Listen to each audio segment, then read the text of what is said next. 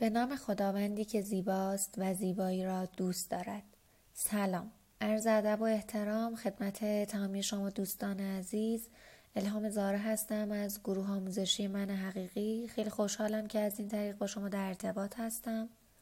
امروز می‌خوایم مقاله رو تحت عنوان طرحواره یا تله چیست با هم دیگه مورد مطالعه قرار بدیم. اجازه بدیم با مقدمه در این زمینه شروع بکنیم. آیا اکثرا جذب افرادی می شوید که بیمهر و بیاتفه هستند؟ آیا احساس می کنید که نزدیکترین افراد زندگیتان به شما توجه کافی ندارند؟ آیا احساس می کنید انسان بیارزشی هستید؟ آیا احساس می کنید به دلیل بیارزشیتان اطرافیان شما را نمیپذیرند و دوستتان ندارند؟ آیا خواسته های دیگران را بر نیازهای خودتان ترجیح می دهید؟ آیا در راه فداکاری برای دیگران چنان راه افراد را میپیمایید که به خواسته های خودتان اصلا نمی رسید؟ آیا نیازهای واقعیتان را نمی شناسید؟ آیا نگران هستید که مبادا اتفاقات ناگواری برای شما پیش بیاید؟ آیا یک درد خفیف ممکن است شما را به وادی وحشت بیاندازد که مبادا دچار علاج ناپذیری شده اید؟ آیا متوجه شده اید علا رقم برخورداری از تحسین و تشویق اجتماعی باز هم احساس نارضایتی و بیکفایتی می کنید؟ آیا از نداشتن عزت نفس در عذاب هستید؟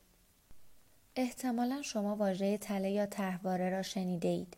اگر پاسختان به یکی از سوالهای بالا بله هست، لازم است نسبت به مبحث تله ها یا تحواره ها آگاهی پیدا کنید.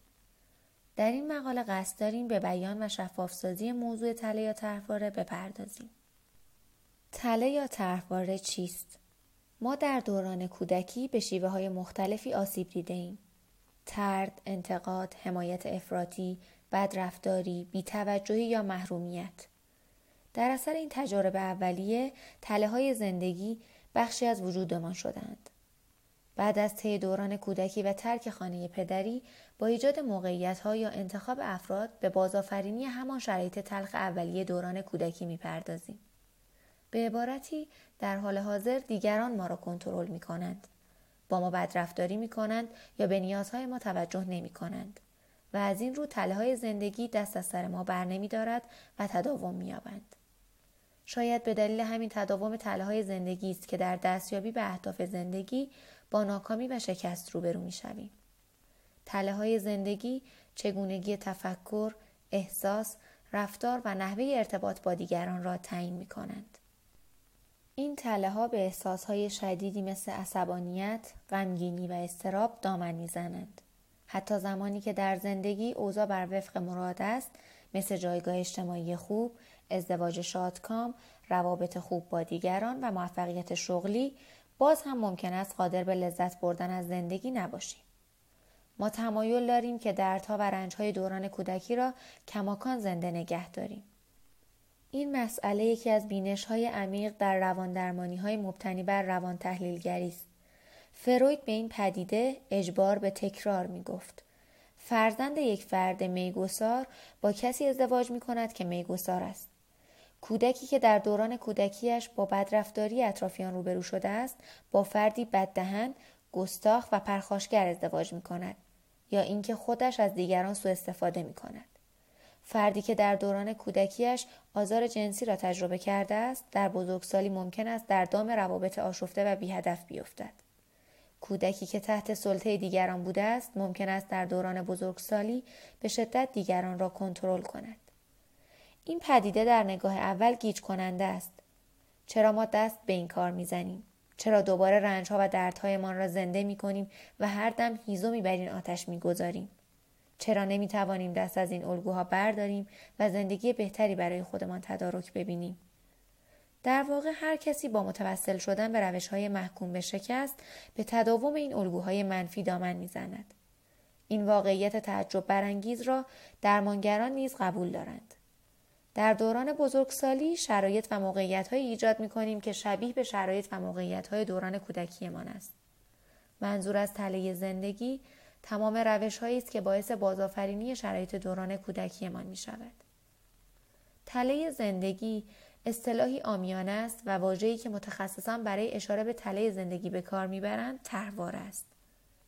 مفهوم طرحواره از روانشناسی شناختی نشد گرفته است. طرحواره ها را می توان اینگونه تعریف کرد.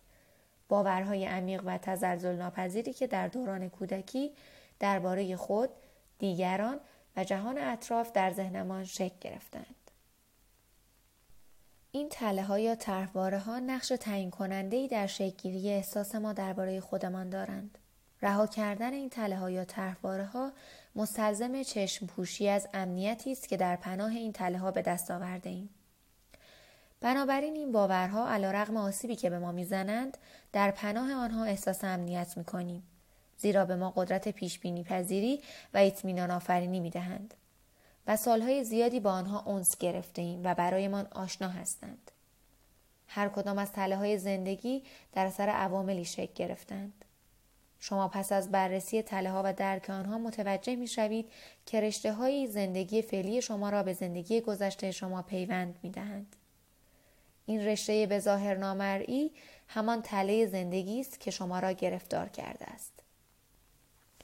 شناسایی تله های زندگی و طرحواره ها تله های زندگی سه ویژگی دارند که می توانیم با این سه ویژگی آنها را بشناسیم. تله های زندگی الگوها یا درون مایه های دیرپای زندگی هستند. تله های زندگی خود آسیب رسان هستند. تله های زندگی برای بقای خودشان می جنگند. تله زندگی الگو یا مضمونی است که در دوران کودکی شکل گرفته است و خودش را در طول زندگی به فرد تحمیل می کند. منظور از الگوها یا مضمونها همان تله های زندگی است. اگر در دام تله زندگی افتاده باشید، ارمغان شما در دوران بزرگسالی بازآفرینی شرایط دوران کودکی است. همان شرایطی که برای شما آسیبزا و مشکل آفرین بوده است. زمانی که در دام تله ها میافتیم مثل پروانه به دور شم میگردیم. دائما به شرایطی جذب می‌شویم که به گذشته زندگیمان شباهت زیادی دارد. تله زندگی می تواند به هویت، سلامتی و ارتباط اجتماعی، شغل، حالتهای خلقی صدمه بزند. تله زندگی تمام ابعاد زندگی را تحت نفوذ خود در می آورد. تله زندگی برای بقای خودش سخت تلاش می کند. کششی قوی در افراد برای حفظ تله زندگی وجود دارد. این حالت بخشی از میل انسان به هماهنگی و ثبات است. می توانیم تله زندگی را بشناسیم. اگرچه تله زندگی دردناک و مشکل آفرین است اما برای افراد عادی و معمولی شده است. بنابراین تغییر آنها کاری سخت و طاقت فرساست اما امکان پذیر است.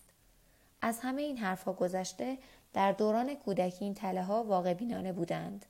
اما مشکل اینجاست که با اینکه در حال حاضر فایده چندانی ندارند و راه زیادی پیش رو داریم اما سفت و سخت به دنبال تداوم این تله هستیم. تله های زندگی کدامند؟ تله های زندگی یا ها عبارت است از فهرستی از الگوها یا درون مایه های مشترک زندگی انسان های چالش آفرین.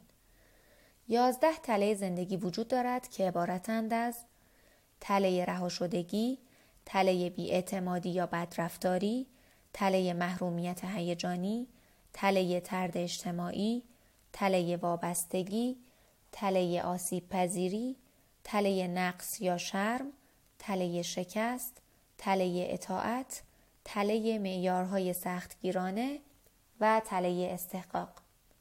نتیجه گیری اگر بخواهیم مفاهیم بالا را به زبانی ساده تر جمع کنیم دست میابیم که ما از دوران کودکی طی رشد خود دچار زخم ها و رنجش هایی می شویم که در پس این زخم ها باورهایی به ما انتقال داده می شود.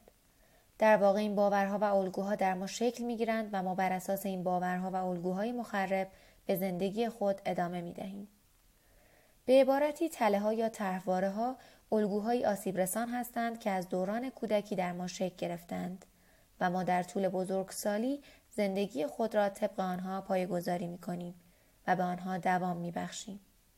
این دوام بخشیدن تا زمانی است که نسبت به این الگوها و باورها آگاهی نداشته باشیم. طبق تقسیم بندی جفری یانگ یازده تله یا طرحواره وجود دارد که در مقاله های آتی به شکلگیری و شناسایی هر کدام از آنها به طور مفصل می‌پردازیم. خیلی ممنونم که تا این لحظه به این مقاله گوش سپردین امیدوارم که از این مقاله نهایت استفاده رو ببرین موفق و پیروز باشین